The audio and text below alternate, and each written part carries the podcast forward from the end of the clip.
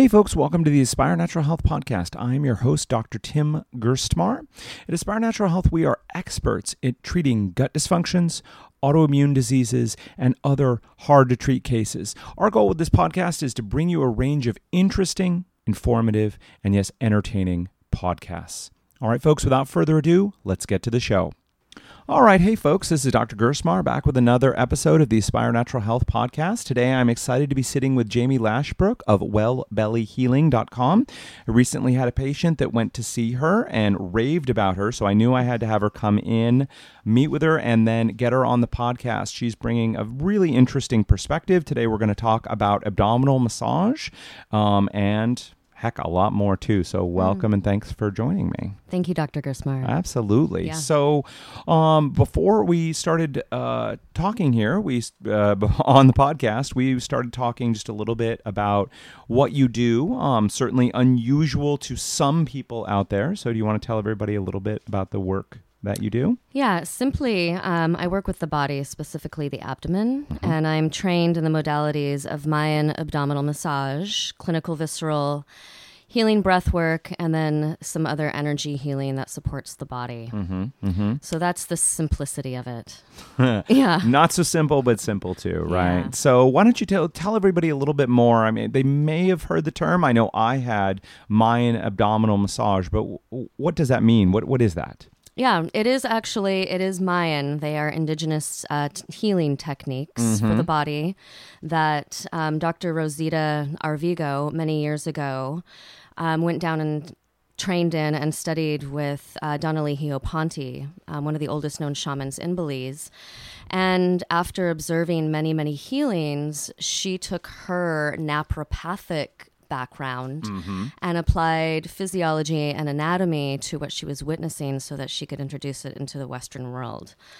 Mostly, the Mayan abdominal work focuses on balancing energies um, within the womb mm. and working with the uterus mm-hmm. and any pathologies that have to do with the pelvic bowl. And that includes men. I work with men, and right. so that is also addressed in her trainings. Interesting. So yeah. I think a lot of people wouldn't even think of that right? The no. wouldn't even you know men if it's not basically as long as let's be honest, guys out there, as long as the penis is working, most men don't pay any attention to that area of their body basically. But you're saying what you're saying, right, is that a lot of healing and a lot of work can be done in the pelvis for men too it's incredibly healing you know and what i find you know the body is our greatest teacher and it only gives us signals and the reproductive systems in both men and women outside of the abdomen are usually mm-hmm. either the first or second to alert us because we're going to pay attention when we have erectile dysfunction or when we're having painful menses or things right. just aren't right downstairs. Right, right. Yeah. Absolutely. Yeah. Um, so what um so what does work look like? I mean, someone comes in with I don't know, what condition what what's come through your door recently that we can use as an example to tell people like what what what this type of work looks like?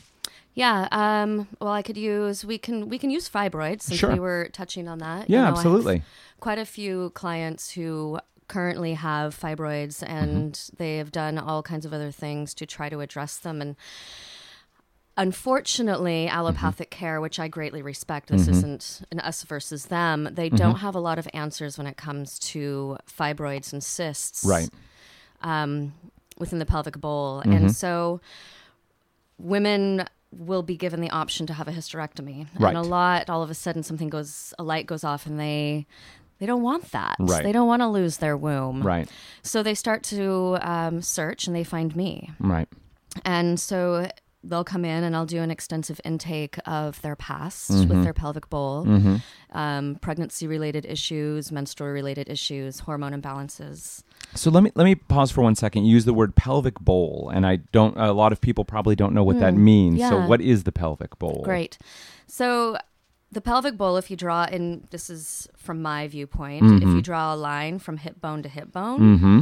and then right up from the bottom of your pubic bone to meet the center of that. Okay. So anything that really lies in your hips, it's the anatomy of, I guess, the prostate and the uterus and the bladder and all of the ligaments that hold the hips and um, those organ structures together. Sure, sure. Yeah. No, that makes sense. Uh, if you if you think of it, the pelvis is is really kind of like a bowl, and and it holds.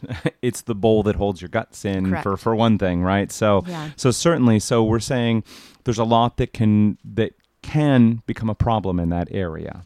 Oh, ab- Right. absolutely. There's a lot that is in that area. Sure, sure. so we were talking about you, you were taking an intake of someone and their history and their issue around pregnancies or or a lot of these other issues. So Yeah. so please uh, continue. So, like any um, session, I always begin with a full intake just Mhm. to kind of see the lifestyle, where where the client has been, what's going on, Right. and then in the case of fibroids, um, we discuss really my personal view on okay, well, let's bring you to a place in your body Mm-hmm. where then you can make the most informed decision on whether or not you want to have the hysterectomy. Mm-hmm. And because I'm not, I'm not opposed to surgery. I'm not opposed to intervention if it's necessary. Sure, absolutely. But we need to be informed. right. So we do um, usually a series of four to six sessions Okay. to help open up the the energy in the abdomen, the energy in the pelvic bowl and in the womb, Mm-hmm. and get some blood flow. And I suggest different herbal remedies Okay. and at home care. Mhm. And you know, it depends on the client. Oh, of course, of course. But do you find that that course of treatment is often very helpful for women? Have you seen many Mm. who were told a hysterectomy was really their only option, and then you found through the work you did and the self care that the women were doing that they they experienced tremendous benefit, tremendous relief? Yeah, not only tremendous leaf, relief, excuse Mhm, me, mhm. um, physically, but also emotionally. Mm, That mhm. fear factor went away, and they were able to tune in and understand that fibroids, unless they are actually causing an issue, Mhm. they're they're rarely harmful. Right, They're Right. most often benign right. and something to live with as part of themselves. Mm. And so then we dive into the physical or the spiritual emotional component, Mhm. the creativity component, Mm. and how to weave them more into the structure of their body and live with them. Hmm, interesting perspective for Yeah. sure. Yeah. You know, I always say one of the dark sides, if you will, of of whatever you'd like to call it, alternative medicine or natural medicine or or the this whole realm that you and I inhabit. One of the the the well, there's two things I think that, that really are bad, I guess, or or the dark side. And the first is uh, this idea that you know if you get sick or if you have a problem, it's your fault, and therefore you know you're bad in some way, right? Because if you have complete and total control over your health. Which we, I, I don't believe we do have complete and total control over our health. The message uh, that we're trying to say is that we do have a great deal of control over our health. Uh, but the downside to that is then if something bad happens to you, then it's it's your fault. You're to blame for that Yeah. happening, right? And then the second part would be the belief that you know anything can be cured and we can everyone can reach you know the pinnacle of perfect health right? Yeah. and i find you know so if you have fibroids they can always be melted away and then you'll never have them. You'll never have any pain or symptoms or troubles or anything else. And we're we're human beings here. Like you know we take care of ourselves and all of us can be the healthiest version of who we are but everyone has something that they have to deal with. So Yeah. I think to me, what you just said spoke to that of it's not always, look, you know, when someone comes to me, we try to find that cure place and we try to restore the body to complete and full normal functioning and get rid of any problems.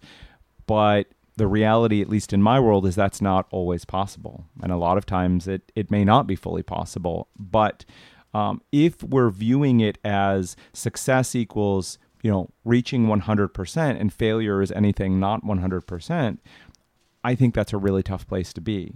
Instead, if we realize that yes, we want to we want to fix whatever can be fixed, and then to your point, or at least the way I took what you just said, we want to integrate the other pieces so that they become part of us and not something that we're fighting against or not something uh, that that is bad or an enemy or you know that ties into like a lot of body shame, a lot of anger at our bodies and everything else because look how they're failing us. Right. Yeah. Um, Adyashanti, who's an amazing teacher, often speaks about anytime we think that we're going to fight life, Mm-hmm. we're deluding ourselves, right? Right, Life right. will always win. Right. Or, you know, there's no winning in life, you know, Right, it doesn't right. have that energy, but it will always it will always win and you know, um, this is kind of jumping topics, but Sure. recently when I wrote about SIBO, Mm-hmm. which is a huge, you know, you're either going to get rid of it or you've completely failed. And then there's this like gray area of confusion. Right. And people get really down on themselves. Right. Absolutely. And I bring them in. I've had SIBO. And Mm-hmm. so I went through this and I, you know, really encourage them to say, hey, you may have to deal with this maybe for the rest of your life. Right. On some level. Right. Big deal. Right. You no, know? that's a no. I think that's a much healthier perspective for Yeah. sure. Um, I recently had uh, the by the time this podcast comes out, we'll have aired another one with Dr. Allison Siebecker, who's considered uh, Mm-hmm. one of the top. Um, you know, naturopathic doctors who deals with SIBO, and she was saying in that that really two thirds of SIBO should be considered a chronic disease, not just something that you kind of get and then we treat and then it goes away, but something that um, in one form or another now you have it and it needs to be effectively treated and managed and dealt with and everything. And that was certainly um, just a reminder to me personally that, oh, right, while we always try for eradication and restoring full and normal function, again, we're human beings here and we do the best that we can. And sometimes that means getting everything really well managed and learning to live with it and having a really good quality of life and, and all those different aspects for sure. For sure. So something you mentioned earlier, we were talking about a mutual patient that we had. So this kind of ties two things together. This, the central defect that's considered behind SIBO is a motility issue. Motility meaning movement. So normally our guts, our intestines move. They have a uh, a motion that goes from mouth to, to anus, basically. And part of that motion, that movement, a that's what gives us bowel movements, but b that's what keeps overgrowth from happening in the intestines. And um, it's considered that you know one of the central defects there is when that motility gets messed up we can imagine a river. And when the water is moving quickly and continuously moving like the water is clean and pure but when we get a stagnant pond where there's no movement then we get it gets all murky and nasty and basically overgrown with things and that's the same thing um, in the intestines so you were telling me about a patient who w- was doing some work around the nervous system and a lot of releases and um, and we know, at least for some people, that those motility issues are, are related to the nervous system. So, did you want to talk a little bit about that? Yeah, I would love to. Um, I think the motility of the body is related almost all to nervous system because whatever the underlying cause, even if it was a parasite, which isn't, you know, work stress or trauma, Right. the body registers that as stress, regardless of the incoming form. Right. And so, as you know, under stress, our entire digestive system shuts down Right. Our digestive enzymes slow down Mm-hmm. and then the motility. So, the work that I do really helps to bring people back into feeling those places in their body where maybe um, trapped stress is stored. Releasing those so that the body can then feel safe again and that motor function can return.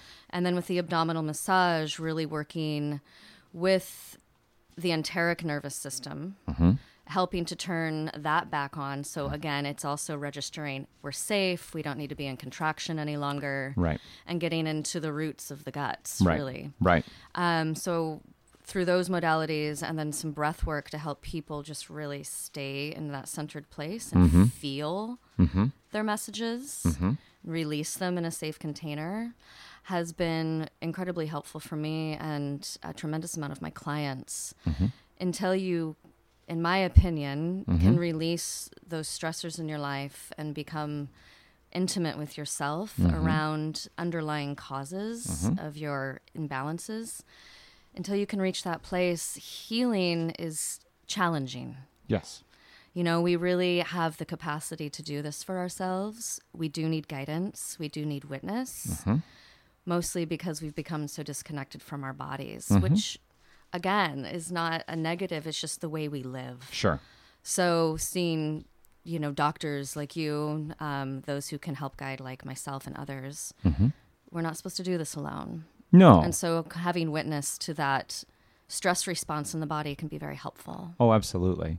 I mean, we live in a, you know, an unprecedentedly unprecedentedly stressful time. I mean, as we say, like we don't even ask people if they're stressed out anymore because it is a rare person who comes in and goes, "Oh no, like yeah. I'm retired or I'm independently wealthy or no, I don't stress out. I don't nothing nothing's really bothering me. I mean, for for 99% of us, it's, you know, overpacked days, it's overstimulated uh, through everything that's out there. It's, you know, money worries, it's relationship problems, it's on and on and on for people. And most of us, until we really slow down and think about it, don't build in we, we, we people might consider self-care to be you know eating healthy whatever that's going to mean to a person but at least they're aware that they should be eating healthy and they're aware that they should be getting some form of exercise at least and moving their bodies but most people don't realize that they need to do something to effectively manage their stress loads right? Because uh, I think what we're getting back to is the body and mind are not disconnected from one another. They're all mm. part of the same thing.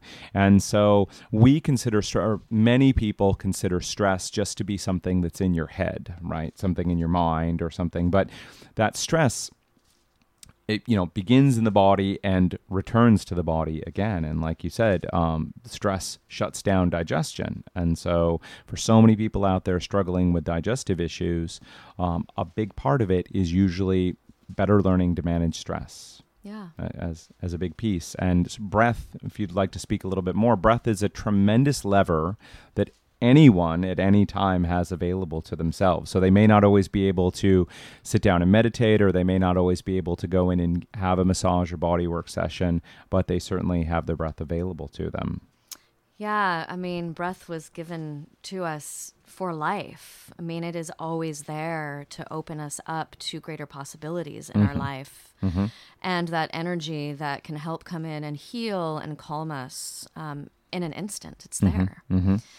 And the, the breath work that I use is an active form of pranayama mm, okay. that helps to really actively stimulate um, the entire nervous system and mm-hmm. bring a tremendous amount of oxygen into the body to the point of where the mind calms. Mm. It almost, in a sense, overrides the mind once you go f- uh, far enough into it. Mm-hmm. And with that, um, you are able then to access those places in your body that are holding those stressors. Mm-hmm. Obviously, you're not going to sit at work and go into this, maybe right. mildly, but right. really, um, with my clients, so many people come in and they just don't breathe at all, period. Right. right. And so the contraction in the chest um, alone every time we breathe all the way to the tops of our shoulders like we should, we actually lift the ligaments that hold the colon in place. Hmm. There is this expansion of all of the organs like a dance mm-hmm. and a contraction. They kind of move beautifully with each other. Mm-hmm. And so if we're not breathing, there's no movement. There's no actual just natural internal massage that you can do on your own with your breath. Mm-hmm. So just educating that piece is kind of like an aha for people. Right. Like, oh, okay, if I lift my rib cage, my colon lifts and my liver kind of moves and right. everything's dancing. And right, right. Okay, great. Rather than giving them a like, you have to breathe because you're stressed. Right. Like, you know. Right. No. You know, like, yeah. Oh, that's it's interesting. Right. Right. So breath is there. Absolutely. You know. Absolutely.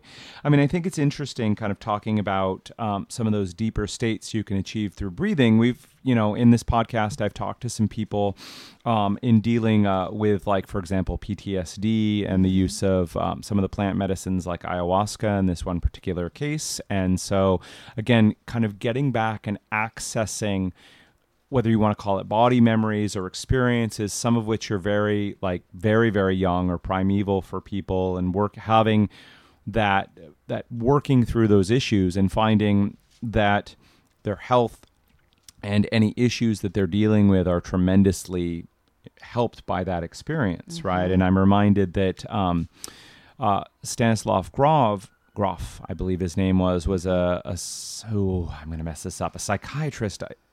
I believe, uh, back in the 60s, he did a tremendous amount of work with LSD and yeah. using it for assisting psychotherapy. And once LSD was made illegal, he went on to develop this technique. I, again, I apologize if I get this wrong, but I think it's holotropic breath work, which is some. It is. Okay, yeah. okay. It sounds like you know a little bit about this. Yes. Do you want to talk about it? Sure. His training is beautiful and extensive, mm. and it does really teach practitioners who go through the training mm-hmm. or those who go on the retreats mm-hmm. to take themselves beyond the mind and into those spaces of witness mm-hmm. of their own spirit to mm. release trauma, mm-hmm. um, memories that don't serve, mm-hmm. the pain body. Right.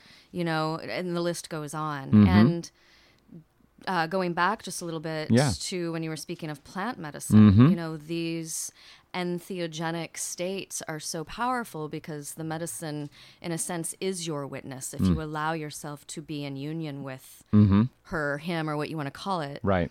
Um, the breath is very similar. If mm. you allow yourself to go into that state of really surrendering to the powerful breath techniques mm-hmm. and there mm-hmm. are you know the holotropic or the shamanic or the transformate they're all trademarked but pretty much the same vein sure sure sure um, if you allow yourself to go in there again you are then allowing the breath to be witness but then you become witness to your own self mm-hmm.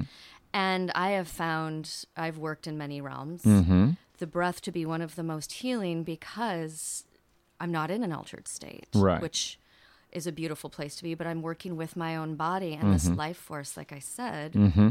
that is was given to us to sustain our bodies mm. when we mm-hmm. came into this world. Mm-hmm. Um, and that's you know we could go on and on around this. Sure. essentially, it's another path to that same location, but it's just your breath. It's simple. It's beautiful. It's there. Right. It's in the. Ch- it's in everything. Right. Right.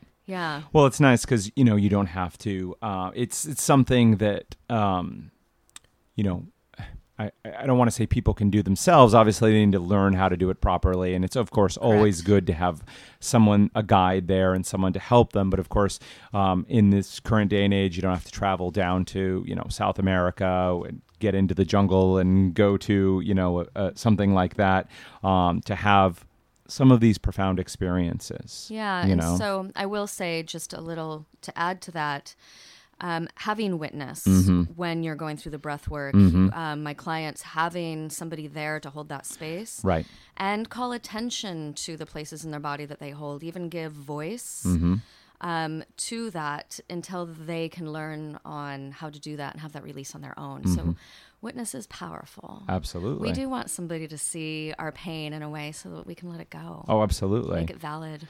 you know, having young kids, uh, we definitely, uh, the, the, the, you know, the universal cry of the kid is look at me, right? And you realize that as an adult, everyone is still saying exactly that, right? Um, and one of the, the most painful experiences, I think, for people is feeling ignored or um, you know marginalized or or put down right? Um, not recognized for who we are and what we do right? I know we're kind of going out there but these things you know again the mind and the body are not separate things. And so the this distress this almost primeval distress that people feel well, cascades down into the body and it can be expressed. And and you know i always say this because we all i also work with a lot of people with autoimmune disease and eventually the question comes up of you know it, do you hate yourself and how much right? Yeah. because if we think about it autoimmunity is you attacking you right? Which is not a not supposed to happen the way the whole system is set up and b uh, you know uh, not a good thing, right? Uh, depending on where that autoimmunity is, it can be life threatening for people. So, why is this occurring? And so, on an emotional level, we come to talk about that self hatred. And I would say, you know, a good 90 plus percent of people, when they've gotten a little comfortable and are willing to talk about it, it definitely comes up. And resolving or working through those issues may not make the autoimmunity go away, but it certainly seems to make things A, much better in terms of the physical disease that's going on for that person, and B, to your point earlier of learning to live and be happy and have a good quality of life comes into play too, for sure. Yeah, we again we we can't fight ourselves. We can't fight life. And well, it hurts to do so. Yeah. right? I mean, you can, and people do it all the time, but it's the most painful way to live. It is. And the body was designed to bring that pain to the surface, not to punish us, but Mm-hmm. to guide us and alert us to, hey, there's something there's something wrong here. It's, Right. It's really an ally. Right. I mean, Yeah, and again, a much gentler way of looking at symptoms. We can get mad at our bodies and and call them defective, and but if we can look at, um, you know, our our troubles, the things that are bothering us, and use them um, as as what as signposts to to under better understand what's going on in ourselves and if we can view it as you're saying like a teacher like showing us where an issue is that that we can take action on it's just a it's a gentler way of living in the world it is. Right. Yeah. Yeah, absolutely. yeah for sure so pause for a little drink there what um what would you say would be the most misunderstood piece of what you do Hmm. You know that that might be something to ask my clients Mm. because what did somebody say the other day? I was out and somebody came up to me in a community that I am involved with and asked, Mm-hmm. "What, Jamie? What do you do?" And Somebody who knows me very well Mm-hmm. says, "Well, it's like that joke when you ask an elephant where it sits, right right?" right Um, I guess working with the nervous system and when somebody leaves and they're just better. And we've all had these experiences where you're just like, I don't really know what happened, but I feel better. right And really, we don't need to know. Often we ask too many questions, which keeps us in our head. mm-hmm. The things that are meant to be revealed will be revealed if they're helpful. Um, so I think it's that little mystery piece that the reason we're all called to service and help, like yourself and others, Mm-hmm. is to find that little vein in of like, wow, that worked. I don't really know what happened. right Right? right But the misunderstood piece, um, you know, people are really unfamiliar with the many layers of what can be held in the abdomen. And so they come in and they think, well, okay, it's massage, it's going to touch my body. right And then all of a sudden they realize that it touches something much, much deeper. And that's mm-hmm. only something you can know when you know. Right. Yeah. Right.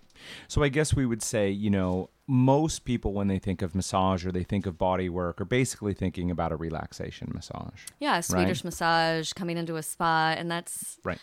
I always laugh when I get those clients that come in and they're. I ask if they've ever had massage before, and they Right. say no, and I'm like, oh, and you've. Well, this will be interesting. Right. right. For sure. For sure. Yeah. So nothing wrong with that form of massage, but that largely our society has been programmed to think that that's that's what massage is, right? It's a relaxation modality, which again, fine, all great, but that there's not really any therapeutic power to really do anything besides just make people feel better, maybe soothe sore muscles or something like that, Correct. right? Yeah. Um, I was talking with an Ayurvedic practitioner a little ways back, and uh, for anyone who doesn't know, Ayurveda would be the traditional medical system of India, and they were saying that. Um, one of the traditional therapies for multiple sclerosis was 100 massages in 100 days. So you would get a massage uh, every day for 100 days. And of course, it would be, you know, again, it's far from just a simple relaxation massage. I know there's some very specific. Um, you know techniques and various pieces that that those trained practitioners are using and they are also using a lot of medicated oils and ointments so that have been infused with herbs and everything. So you're getting some of that being absorbed through the skin as well. And then they would say you know he the, the this this practitioner said after 100 days you do reevaluate and most likely you do another 100 days of massages. And so you have to think who wouldn't feel better with 200 days of 200 massages, right? Unfortunately, you know, in our society and uh, just just the way most people are thinking, there's just no way that's actually like most people will practice that, which is which is a bummer, right? Yeah. I mean, I'd like to practice that. yeah, for sure. And yeah. yeah, who wouldn't? For sure. Um, I heard a story too, and his name. It's not George Carlin. It was the other old comedian. He lived into his 90s and he always smoked a cigar back in the 80s. Oh, it's killing me. And uh, he apparently, when he made it and was quite successful, one of the things he would do is have a massage every single day. Yeah. So, kind of nice, huh? That is kind of nice. So, anyone who's independently wealthy out there, you know, just is thinking about daily massages. So, all right, we've talked a little bit about fibroids, and we've talked a little bit about um, uh, the the role that emotions play in, you know, dis- physical disease, but also in terms of just kind of m- a person's mental emotional state, right? Yeah. And there's another great book I always recommend to people out there. Um, that touches on a lot of this called When the Body Says No by Gabor Mate.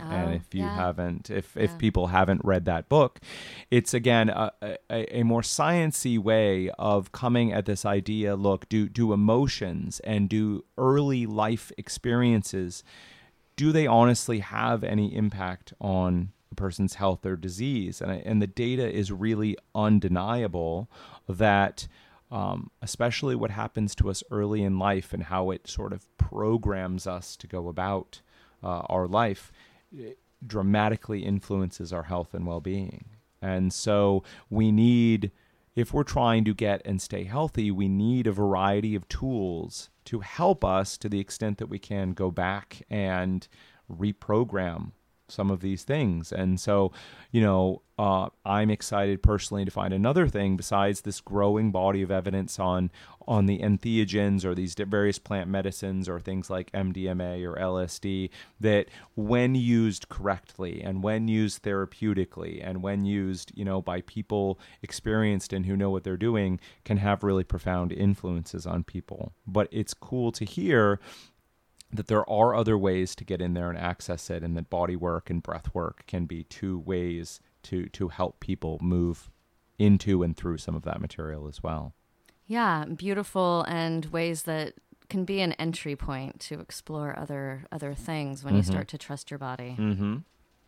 So uh, something that you said that was interesting to me that i never would have thought of was that a you do work with a lot of men as well because uh, again men tend just as a stereotype here to be a little bit more resistant to some of this kind of work and some body work and some of these things in general so can you talk a little bit about uh, some of your experience working with with men Yeah, I would love to. Um, I wrote years ago when I started to work in the belly. One of my first blogs was "Men Have Bellies Too," yep and many men don't even think about having a pelvic bowl. It's absolutely new terminology for them. Right. You know, it's like, "What? I'm not a woman," but oh, wait a minute, but you do. Right. And you have a belly. right and it wants to be touched and addressed and have feeling and it does the same digestive process as a woman and um, and there's a reproductive function down there and of course men are not taught to have an emotional connection with their body. And for one they don't have a moon cycle. They actually don't have a physical connection that happens like a woman does. Right.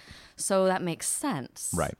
Um, so my passion with working with men was to bring them into that place of feeling safe in an environment where they could explore their pelvic bowl and their abdomen and have a better just awareness of their body. Um, I had a client this week and he came in, he had a really bad bout of digestive issue. I think he mm. probably actually swallowed some water and got a parasite. Mm. But I also don't believe that there are any accidents and what had actually happened is he came in and that was his complaint, but we get him on the table and his overriding area of concern was actually that he had um, pancreatic inflammation. And he's like, oh, yeah, by the way, you know, and so it's also nice because I, men also don't want to talk about these, you know, erectile dysfunction or when things go wrong downstairs. And right right it's like, oh, by the way. And so we discovered that because of mesh from an old hernia surgery had compromised um, a lot of his scar tissue, that the two canals um, that actually blood and lymph and nerve flow through down into the penis and the mm-hmm. rectum from the mm-hmm. prostate, mm-hmm. they were blocked. interesting So we got right and so it's the it's that Yeah, you know it's yeah. that moment where of course men come in and right hey, I'm here. My back kind of hurts. My belly's kind of upset. Oh, and by the way, Right. it's just that safe place. Right. Absolutely. Well, that's a wonderful gift because I know, you know, men we're still enculturated to be um, to not hurt and and both physically and mentally. Right. Yeah. Um, if you're hurting, you cover it up because that's weakness, and if you display weakness, then somebody's going to pounce on you and it gets game over for you right Yeah. so we have and we see that in every way men don't go to the doctor until their condition is really really severe and so of course then it's often you know much much harder to treat or not possible to treat at that point and everything. And so if both both physically um, we want to address many of these issues and again we live in a low touch culture which is very foreign to our biology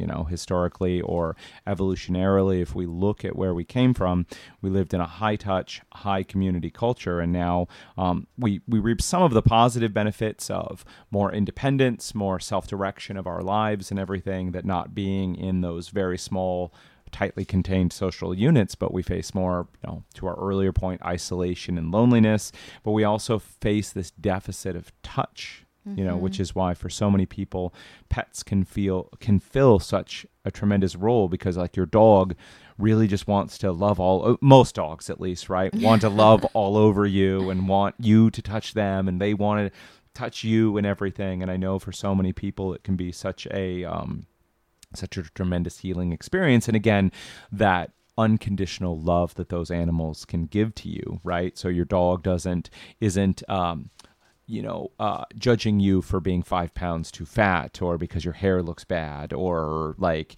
because you didn't get the raise at work, or like whatever it is. Your dog just loves you because you're there and for who you are, right? And that's such a Yeah. such a healing experience for so many people. And a really good practitioner sets that same space because Right. where there is no shame in in the body Right. ever. Right. Or that there should not there should be. not be. I mean, Right. people carry it, but Right. from the practitioner standpoint, right.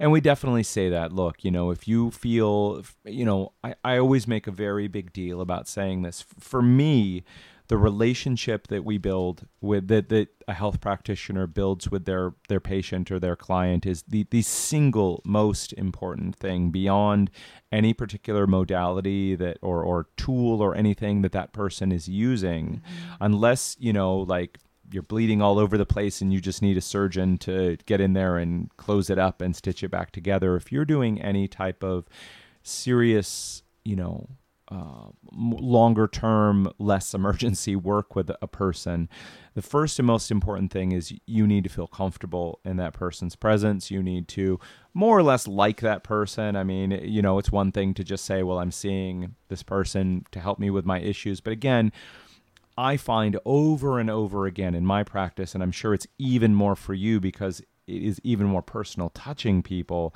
Mm-hmm. But those people who will not build a relationship with me, who, you know, keep that distance, who refuse to engage, A, they usually never stick around for very long. And what you know, we always say is true healing, healing of chronic, deep seated, long standing issues, it takes time you know one or two visits and i'm sure it's ex- i'll let you talk here in a second i'm sure it's exactly the same for you is not going to clear an issue that's been there for a long time or is really deeply seated. That's that's my experience at least. And um and two even if they do stick around for a while that lack of relationship they they never get the same quality or level of results that that people who are willing to build a relationship do yeah. Um, I always know the ones when they come in and they have a great session, but I won't see again. mm, mhm. And I never take things personally. I have really no conditions. I just want all to find their healing path. And I find that even if they don't return, there was most likely a seed planted. Sure. And so then somewhere down the line, I hope that that seed comes, well, sprouts and comes to fruition for them. sure Um, safety and trust is of the utmost Sure. importance. Right. And every morning when I wake up, I I realize there are people that have decided to come to see me that day to put their self in my care, and that is a very humbling experience. And to the point of the one to two sessions, the body, in order for any new patterns, you know, you learn a new language, you learn how to ride a mm-hmm. bike, whatever it is, mm-hmm. there's a patterning there. Right. The body, with working with a doctor who has you on a protocol and lifestyle changes, or a practitioner who's physically touching your body to repattern stress, trauma, and any pathologies, it takes time. Right. And then we dive into, well, why don't people show up? Well, it's because we touch into that self love, self care piece. And nobody's alone in wanting to not face how to love themselves more. Right. Right. Right. Right. There is some, or, you know, again, I take this from, you know, and again, people can go back. We've had a, a recent, again, an interview with someone who was using um, ayahuasca for PTSD and found tremendous, tremendous healing. But as they said, it was an ordeal. Like there were scary parts to face, and there were, um, it, it wasn't necessarily a pleasant experience, but like any, anything really significant in life, there's a, if you will, there's a cost or there's a, there's an you know some discomfort that we have to go through, and healing can be the same, especially if we we want true and deep healing, and we want to address the the mental, emotional, and spiritual components. Often there's some uncomfortable stuff that that we have to face, and mm-hmm. certainly, you know, I've seen more than my fair share of people. We get to the brink. They they're doing better they're doing better they're doing better.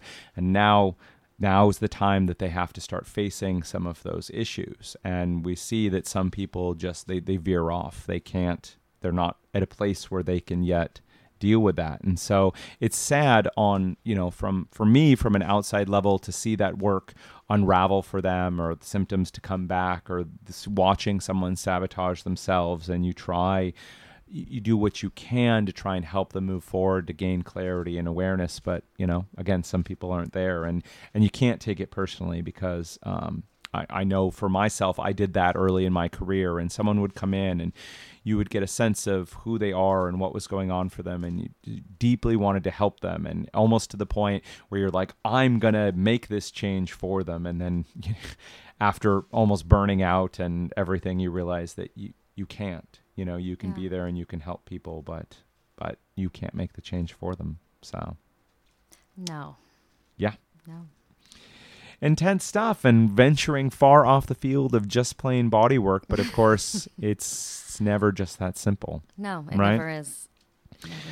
so what haven't we covered today that you would like people to know either about you or the work you do or any of the topics that we've been talking about today Mm. Um, I suppose that, you know, my, just to sum up really what my journey in this all is, is Mm-hmm. I, I truly want everybody to find that place within themselves, even if it's for five minutes, Mm-hmm. where they remember. mm-hmm They remember who they are, you know, whether it's a memory from lives past or from very, very young where they felt peaceful. mm-hmm And they just know that there's something greater than themselves, whatever they identify that as. That is really my role. And I guess that could that could sum things up. As far as anything they want to know about me, I'm a pretty open book. mm-hmm You know, I'm always open to emails, even phone calls. You can peruse my website. okay Um, yeah, I Yeah. guess that's where Okay. that. Yeah. So if someone's listening, obviously, if they're resonating well with uh, the with what they've heard from you or their philosophy, but is there any specific? If someone were, I know you deal with many conditions, but if someone were saying, "I'm having X thing, should I go see Jamie?" Is there anything in particular that that you feel um, that they should seek you out for? Well, of course, abdominal care. Okay. You know, if you are struggling with anything um, as far as your abdomen, your digestive system, your reproductive system, Okay. um, I work with fertility, which I should definitely mention. I work with a lot of fertility. Okay. Very passionate about that. Mm-hmm. Um, so if any of those resonate with you, please come in. Or if you've gotten to a point with your care and you don't feel like there's anywhere else to go Mm-hmm. and you just want a little bit of guidance, Mhm. um, even if you come to see me one time, I may refer you somewhere else Right. and get an instinct of what may serve you better. Mm-hmm. I always say you'll never walk away from a session wishing you hadn't come in. Nice. Yeah. Nice. You want to take, a, we've got a couple more minutes. Do you want to just uh, take a brief stab at infertility and talking about that? I know obviously it's becoming epidemic now, and there's obviously, we could talk a lot and a lot of different pieces, but um, a lot of women are seeking IVF and doing, you know, very expensive, um, you know, procedures to try and have kids and everything. Do you want to, why don't you speak for a minute about infertility? Yeah, thank you. Um, I might not be very popular after what I'm going to say, but it's truly what I have witnessed in working in this realm. Um, I deeply respect and honor the path of the couple that is having challenge with getting pregnant. And I will always hold space for whatever um, path that they choose, whether it be IUI, IVF, natural approach, uh, adoption, whatever that is. Right. However, um, again, knowledge is power. And I too often find that women come in and they've already had IUI or IVF cycles that have not been successful. And they've been given this diagnosis of infertility, which is just shaming and fearful. Okay. Mm-hmm. Um, and they haven't been educated about not even their menstrual cycle. They haven't been educated about what happens in their body when it's getting ready to have a baby. Mm-hmm. Um, I ask simple questions like, "How long is your luteal phase?" And most women will stare at me like, "Oh my god, I'm devastated. What are you talking about?" Right. And it's really important, Right. You know, Right. um, f- in, infertility Mm-hmm. is big business. Sure. And again, I, I honor that path. However, get all of the knowledge that you can before you make that decision. Sure. And again, we come back to the body mm. and your lifestyle. Mm-hmm. And most often, I find that if there are fertility challenges, it's because there is an enormous amount of stress in the body mm. and in the life mm-hmm. of the couple. Right. And they actually don't have space for a baby. The, the body is wicked smart. Mm-hmm. It's not going to say, hey, let's bring in another life when there isn't a whole lot of life to give. Right. And that's not, that's just the way it is. It's a beautiful symphony, you know, if you really want to break it down. And so that's what I have to say about that. Um, I really, I really feel for that path. And it's, we're seeing younger and younger women come in. Mm-hmm. And again, it's it's the stress and it's also this message that we've sent out to our women that the minute you decide you want to get pregnant, you probably won't. Hmm. And it builds this society of fear around our bodies hmm. that needs to be unraveled. Hmm. Um, so come in and I'll help you unravel it.